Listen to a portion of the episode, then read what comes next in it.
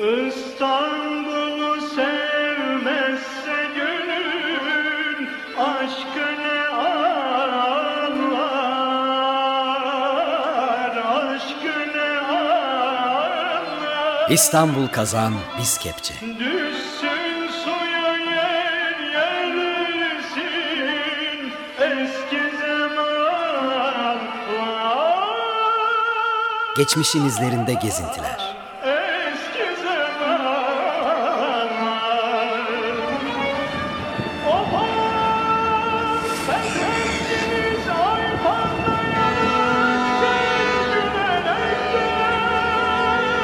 Hazırlayan ve sunanlar Özlem Altınkaya ve Murat Güvenç.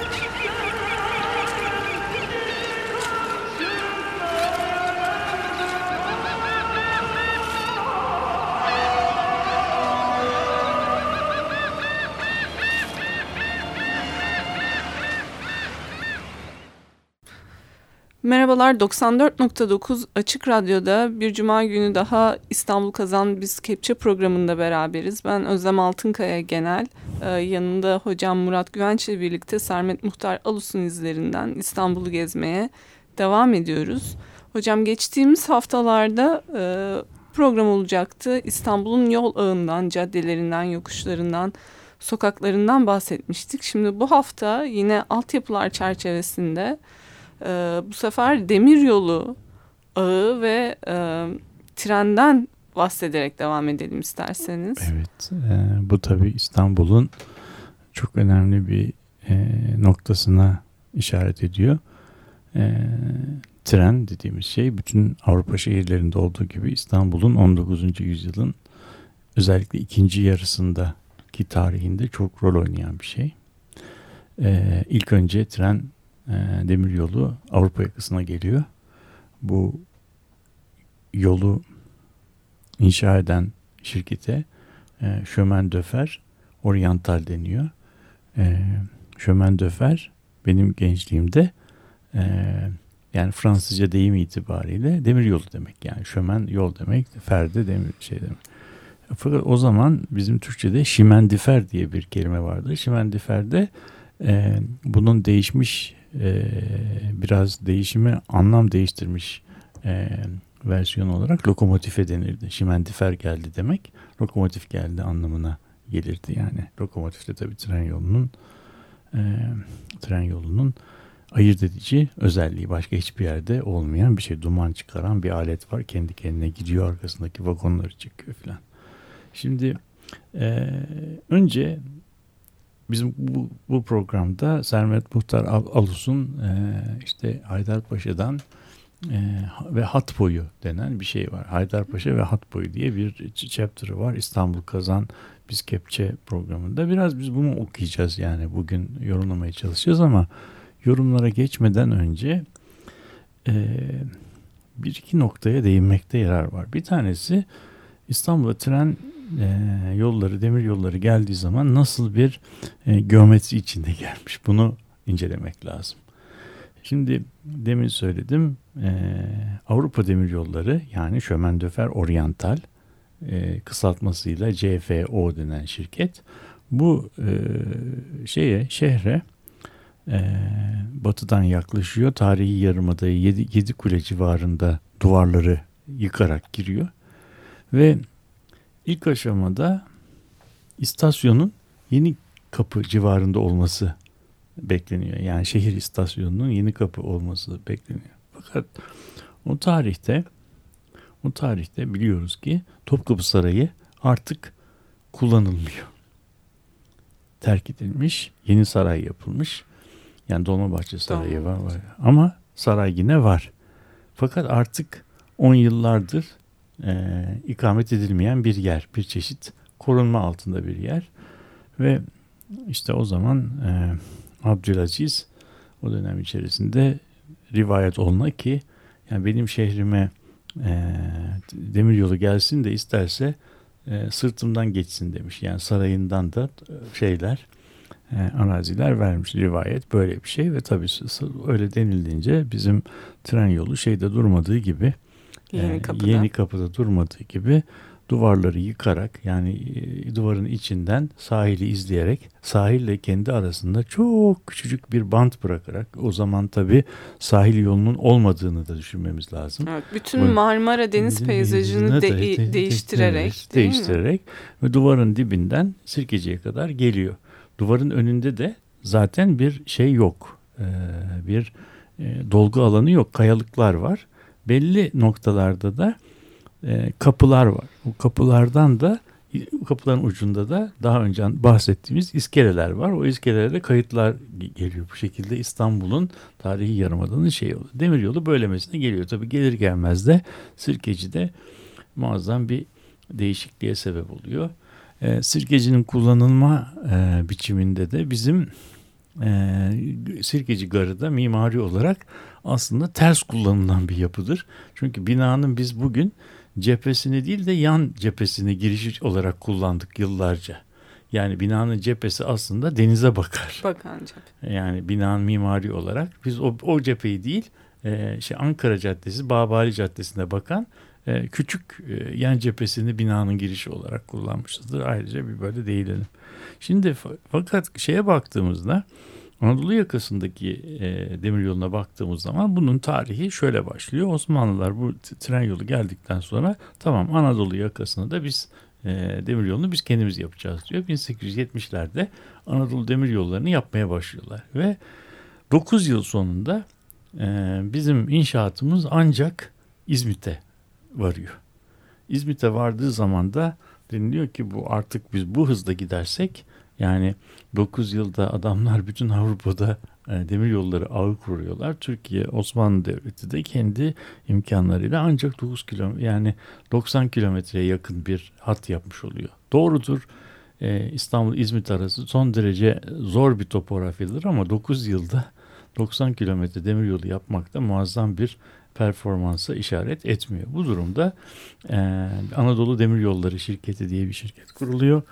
Bu şirkette e, bu şirkette e, daha sonra ana, yani demir yollarını e, Anadolu'ya götürecek şeyi kuruyor ve 1896 yılında 95 yılında yani 8-9 sene sonra bakıyoruz tren yolu e, şeye gitmiş e, Konya'ya gitmiş e, Ankara'yı bağlamış, Eskişehir'e bağlamış. Yani şey yani Anadolu'daki yerleşme sistemini, sistemini değiştirecek düzeyde evet. bir şey ve Anadolu'da aslında e, daha çok e, geçimlik buğday üretiminden artık İstanbul'u besleyebilecek bir buğday peyzajı, üretim peyzajı olmaya başlamış.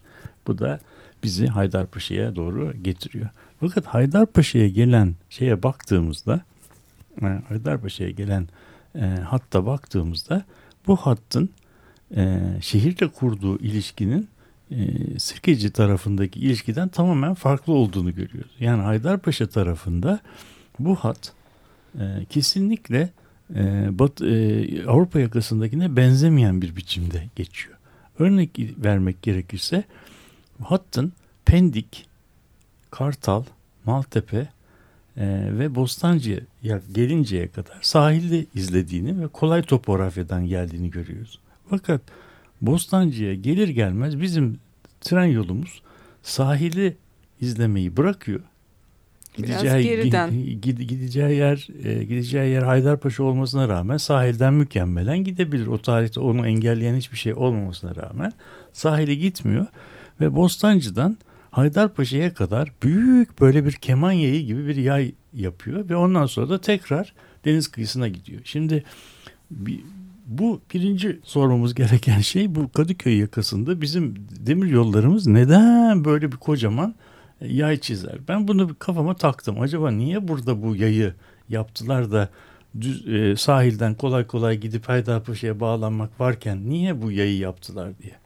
İlk sorduğum soru kendi kendime acaba toprak taşıyıcılık açısından bir teknolojik bir problem mi vardı? Yani sahillerdeki arazi şey mi taşıyıcı yani demir yolları için yeterli e, gerilime sahip bir toprak değil miydi diye sordum. Yaptığım bütün araştırmalarda bunun böyle olmadığını ve sahil bugün Bağdat Caddesi'nin olduğu yerde veya daha sahilden tıpkı Avrupa yakasındakine benzer mükemmel bir demiryolu hattının döşenebileceğini, Hı. hiç buna bir teknik engel olmadığını e, anlattım. Bunu uzmanlara da doğrulattım. Yani demek ki bizim bu şey e, yay teknik nedenlerden kaynaklanmıyor. Sadece bu yolu uzatmakla kalmıyor. Aynı zamanda o zamanki bu, bu e, buharlı tren teknolojisinde muazzam bir problem yaratıyor. O da bizim trenlerimiz deniz seviyesinden çıkıyor. Göztepe'de 70 metre civarında bir kota çıkıyorlar. Yani deniz seviyesinden 70 metreye yakın bir kota çıkıyorlar. Onda 70 demeyelim 40. 40, 40 civarında. 40 metre civarına kota çıkıyorlar. Ondan sonra da tekrar e, sıfıra Yokuş. iniyorlar. Şimdi bir trenin bir buharlı trenin 40 metrelik bir kod çıkması için de inanılmaz bir enerji sarf etmesi gerekiyor. Çünkü bir tren ancak bir e, ki- kilometrede yüzde iki buçukluk bir e, şey e, meyil çıkabiliyor.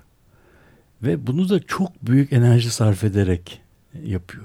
Eğer yüzde ikilik, iki buçukluk meyilli bir yerde bu tren durdurulursa, bir daha kaldırılırsa muazzam e, şeyle efor sarf ederek ilk şeylerini, ilk e, hızını alabilmesi için lokomotifin inanılmaz enerji sarf etmesi lazım. Onun için yokuşlu yerlerde de durmaması lazım. Şimdi buna baktığımız zaman fakat bir de bakıyoruz ki Bostancı'dan başlayan e, bizim trenimiz e, sahili kıyı kıyı gidip e, hiç meyille şey yapmak yerine kendini Göztepe'de 40-42 metre yüksekliğine kadar çıkarıyor. Ondan sonra da yavaş yavaş e, inerek şey önce Fener yoluna ondan sonra Kızıl Toprağa ondan sonra da Söğütlü Çeşme istasyonundan tekrar 0 metredeki Haydarpaşa'ya bağlanıyor. Deneysel bir çalışma mı Evet. hocam? Hayır bu deneysel bir çalışma tabii de değil. Bu bir şey olsun diye e, bir yuvarlak olsun diye e, bir e, olsun diye de yapılmamış.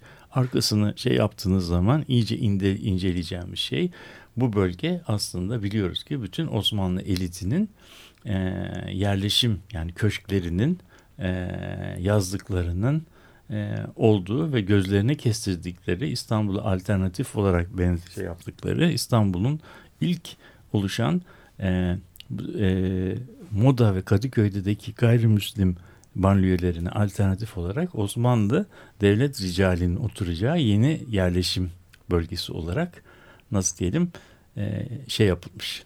Göze göze göz konulmuş. Bu arazinin ortasından bu her etrafa kurumlar, boğa şeyler sa- saçan bir tren yolunun geçirilmesi istenmiyor. Tren yolu öylesine geçirilmeli ki bu bizim şehrimizin e, şehrimizin yeni yerleşim alanı yani elit e, banliyösüne tren hem fayda sağlasın hem de bu bölgeyi arzu edilmeyen sınıflarla kendisi bölge arasında bir bariyer Bu oluştursun. bir kentsel tasarım, Tasarım. problemi. Yani bu e, şehir altyapılarının aslında sadece kendilerinden ibaret olan altyapılar olmadığını, trenin tren olmanın ötesinde başka işler de Hı. gördüğünü, hem bir sınır oluşturduğunu hem de e, bir e, alansal kontrol aracı gibi olduğunu bakıyoruz. Onun için bu alansal kontrolün sağlanabilmesi için bizim trenimizin e, Bostancı'dan çıkıp yeteri kadar alanı elitlere bir arazi olarak e, gelişim alanı sağlayacak şekilde 40-45 metre yukarılara çıkıp sonra da aşağı inmesi gerekiyor. Yani bu Kadıköy'deki e, Kadıköy yakasındaki hat boyu dediğimiz şeyin e, şeyi oldu. E, çerçevesini e, kurmuş olduk. Şimdi e, Sermet Muhtar Alız bu, bu hattın bütün öyküsünü bize ayrıntılı olarak e, anlatıyor. Bunun detayına bir sonraki programımızda e, gireceğiz. Ama e, esasen bu şeyde, bu çerçevede bu hattın niye e, İstanbul yakasındaki banliyöye benzemediğini gördük. Niye denizin uzağından gittiğini, niye tepelere tırmandığı meselesi e, bizim şehrimizin tarihini yazmak için çok ayırt edici şeylerden bir tanesi. Deniz kenarından gitse Gitti- belki farklı bir e, tamamen Kadıköy'den farklı olacaktı. Çünkü böyle deniz e, deniz kenarlarından gitseydi o zaman o bölgede yerleşecek olan bu paşa konaklarını, büyük köşkleri, onların bahçelerini ve oradaki hayatı rahatsız edecek.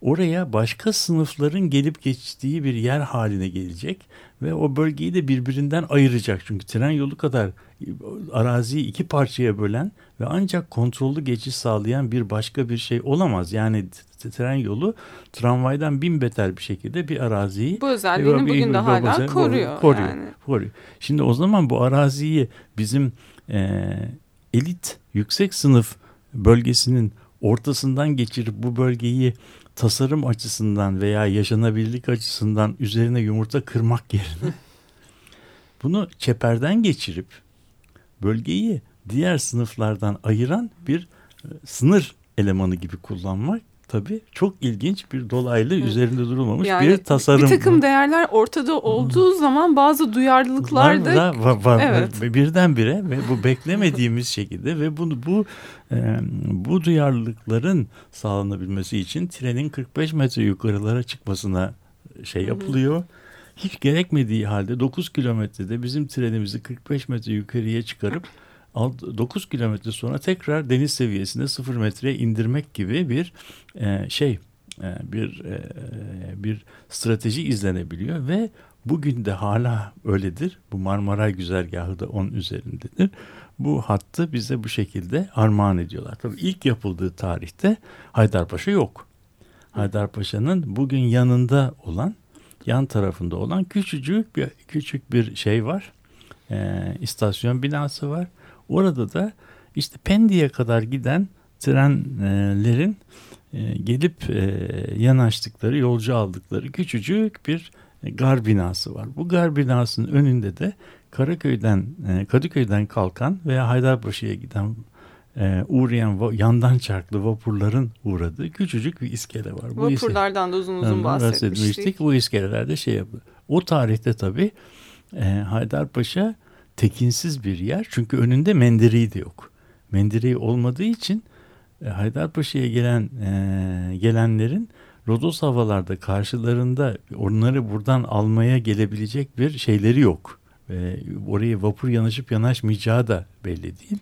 Onun için e, Haydarpaşa'nın şehirle e, ilişkisinin doğru biçimde sağlanabilmesi için üç tane büyük yatırıma gerek var. Bir tanesi mendireğin yapılması mendirek yani dalga kıran. Hı hı. Burada hala var olan dalga kıran. Oradaki e, gar binasının yapılması. Gar binasının hemen yanında da kocaman bir silolar var. Şimdi bu üçünü beraber düşündüğümüz zaman o siloların garın yanında ne alakası var diye baktığımız zaman silolar aslında tren sayesinde buğday tarımına açılan bütün Anadolu platosunun buğdaylarının getirilip Yığıldı. İstanbul'da yığıldığı ve oradan tekrar gemilere şey yapıldığı bir yer. Yani oradaki silolar İstanbul'un yeni e, ekolojik bağlantı sistemini temsil ediyor. Gar binası ise bu yapan şirketin anı, e, şeye e, Şark Demiryolları e, şirketinin e, Anadolu Demiryolları şirketinin ve daha sonra Almanların finanse edeceği bu Bağdat Demiryolları Hı. şirketinin bütün e, prestijini temsil eden bir büyük e, işte gar binası yapılıyor. Onu gar binası ile beraber de yeni bir e, küçük bir şey, küçük bir vapur iskelesi ki onun da mimarının Mimar Vedat olduğunu da e, burada küçük e, de, değinelim. Yani oradaki e, Haydarpaşa'daki e, küçük mim, e, vapur iskelesi hmm. bir de bir mimar elinden çıkmış bir şeydir. Çok da zarif bir binadır. Evet. Onu da e, bu arada e, geçerken size değinelim. Bunları çok yüksek sesle söylememek La, gerekiyor hocam. Tabii, evet. Buranın derhal çayhaneye veya şey haline evet. dönüştürülmemesi dönüştür veya belki söylemek lazım ki e, oralara şey yapmamak lazım. Ve sonunda böyle bir şey e, böyle bir hattımızın kuruluyor. Gördüğünüz gibi daha biz ne hattan, hat boyundan bahsedebildik ne trenlerden bahsedebildik. Sadece geometrisini e, Anlatmak an, için. anlatarken, vaziyet planını anlatırken koca programı bitirdik. Bu e, burada belki daha ayrıntıya girmeden, daha ileri ileriye gitmeden şuna bakmamız lazım. E, e, bu hattın güzergahı acaba hep böyle miydi? Şimdiki gibi miydi? Ee, ne gibi farklar vardı? Bunlara bakmamız lazım.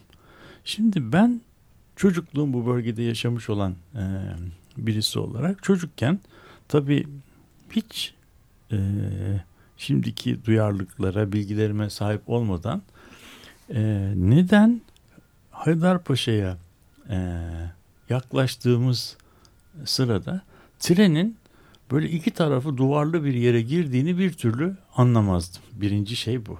Niye böyle Haydarpaşa'ya rastlanırken eskiden güzel güzel köşklerin bahçelerini seyreder seyrede seyrede gelirken Haydarpaşa'ya rastlatırken tünel desek değil iki tarafı duvarlı kilometrelerce giden ve yel değirmeni semtini boydan boya kat eden bir şey şevli bir yerin içerisinden geçiyoruz. Keza buna benzer bir başka şeyde buna bunun bir ikinci benzeri var şeyde o da Göztepe civarında. Göztepe civarında ve Göztepe istasyonu da böyle bir şev dediğimiz yani iki tarafı duvarlı kontrollü bir şeyin tepesinden geçen bir şey. Ee, neden burada e, böyle kazdılar da böyle buraları kazdılar ve burada bir şey elde ettiler. Yani niye oradaki istasyon köprünün üstünde bütün istasyonlar yolun kenarında yüzeydeyken şeyde e, bizim e, Göztepe'de istasyon tren hattının tepesinde. Yani istasyondan peronlara merdivenlerle evet, iniliyor. Fotoğrafını bloğa koyarız. Evet bunu bu çok önemli bir şey. Ee, çok önemli bir şey. Bu ikisini neden böyle yapıldığını anlayabilmek için çok zaman geçmesi e, gerekti. E, ve de itiraf edeyim ki bu Sermet Muhtar Alus'u okurken e, bunun sebeplerini e, buldum. Bir tanesi şu. Biz deminden beri bahsettim ki bu bizim hattımız çok yüksek meyilleri çıkıyor. 41-43 metrelere kadar çıkıyor şeyde e, Göztepe civarında. Sonra da tekrardan e, 9 kilometre sonra 0 metreye iniyor. Şimdi bu e, şey zamanında ilk yapılan yani Osmanlıların yaptıkları ilk hatta böyle bir duvarlar falan yok. Yani ve e, bu duvarlarda o zaman Göztepe istasyonu da tren trenin e, üzerinden geçen bir köprünün üzerinde değil. Bir tepenin üzerinde bir küçük bir istasyon. O istasyonun kenarından da bir karayolu geçiyor. Karayolu da hem zemin geçiş olarak şeyin üzerinden geçiyor. E, tren yolunun üzerinden geçiyor. Yani şey e, o zaman tren yolu şimdikine oranla 5 metre 7 metre daha yukarıya çıkıyormuş. Niye bunu yapmışlar diye e, düşündüm. Bu bunun şeyi sebebi e, sebebinin zaman içerisinde trenlerin teknolojisinin değişmesinde ve vagonların ağırlığının artmasında olduğunu buldum. Öğrendim. Şimdi ilk trenlerde vagonlar artık e, çok hafif yani şimdikine göre çok hafif şeyler. Küçük bir lokomotif bu vagonları rahat rahat kesebiliyor, çekebiliyor. Fakat zaman içerisinde demiryolu teknolojisi ilerledikçe hem trenlerin hızı artıyor. Hız arttığı zaman vagonların konforu artıyor. Konforu arttığı zaman vagonlar üzerine büyük e, şey süspansiyon sistemleri kuruluyor. Bütün bunlar da vagonları çok ağır yapıyor. Ağır yaptığı zaman da lokomotifin çekmesi gereken yük giderek daha da ağırlaşıyor.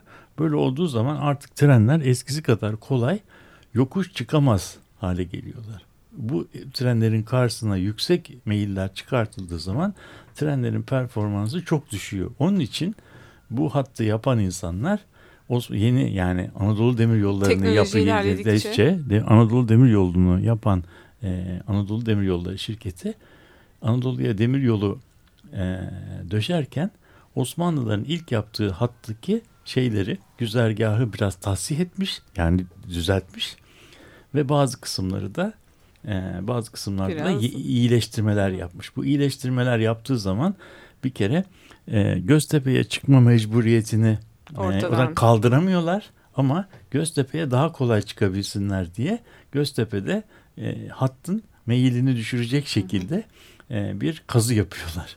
Keza yaptıkları bir başka bir şey var. İnsanları çok korkutan bir şeymiş. İstanbul'un bu dalgalı topografyasından bahsetmiştik. E, dalgalı topografyanın içerisinde şöyle bir şey de var. Hat, e, Karaköy, e, Haydarpaşa'dan başlayıp Kızıl Toprağa geçerken ikisinin arasında bizim tren yolumuzun Kurbağalıdere Vadisi'ni geçmesi lazım. Bu vadi ise tam manasıyla bir tepeden bir tepeye geçmeyi gerektiriyor. O dönemde bu geçişi bizim yani çizgi red çizgi romanlarında gördüğümüz ahşaptan yapılmış bir köprüden köprü Bizim gözümüzün önünde canlandırmamızın şu an zor yani olduğu. Şimdiki şimdiki e, yani eskiden de, şimdi betondan olan köprüye benzeyen bir köprüyle ona da Sırat Köprüsü derlermiş. İnsanlar üzerinden tren geçerken ötleri patlarmış. Yani çünkü çok yüksekten giden ahşap bir roller coaster gibi bir şeymiş. Evet. Şimdi bu buralarda e, konuşmamızı bitirelim. Sonra bu hattın nasıl evrildiğini önümüzdeki hafta e, yine bu e, bahsettiğimiz e, yerlerle ilgili fotoğraflarımızı da blogda yayınlarız. Blogumuzu ben anons edeyim. İstanbul Kazan bizkepçe.wordpress.com'dan bize ulaşabilirsiniz. Bir de bir Facebook topluluğumuz var. Ee, yine İstanbul Kazan Bizkepçe olarak Facebook'ta arattığınızda ulaşabilirsiniz.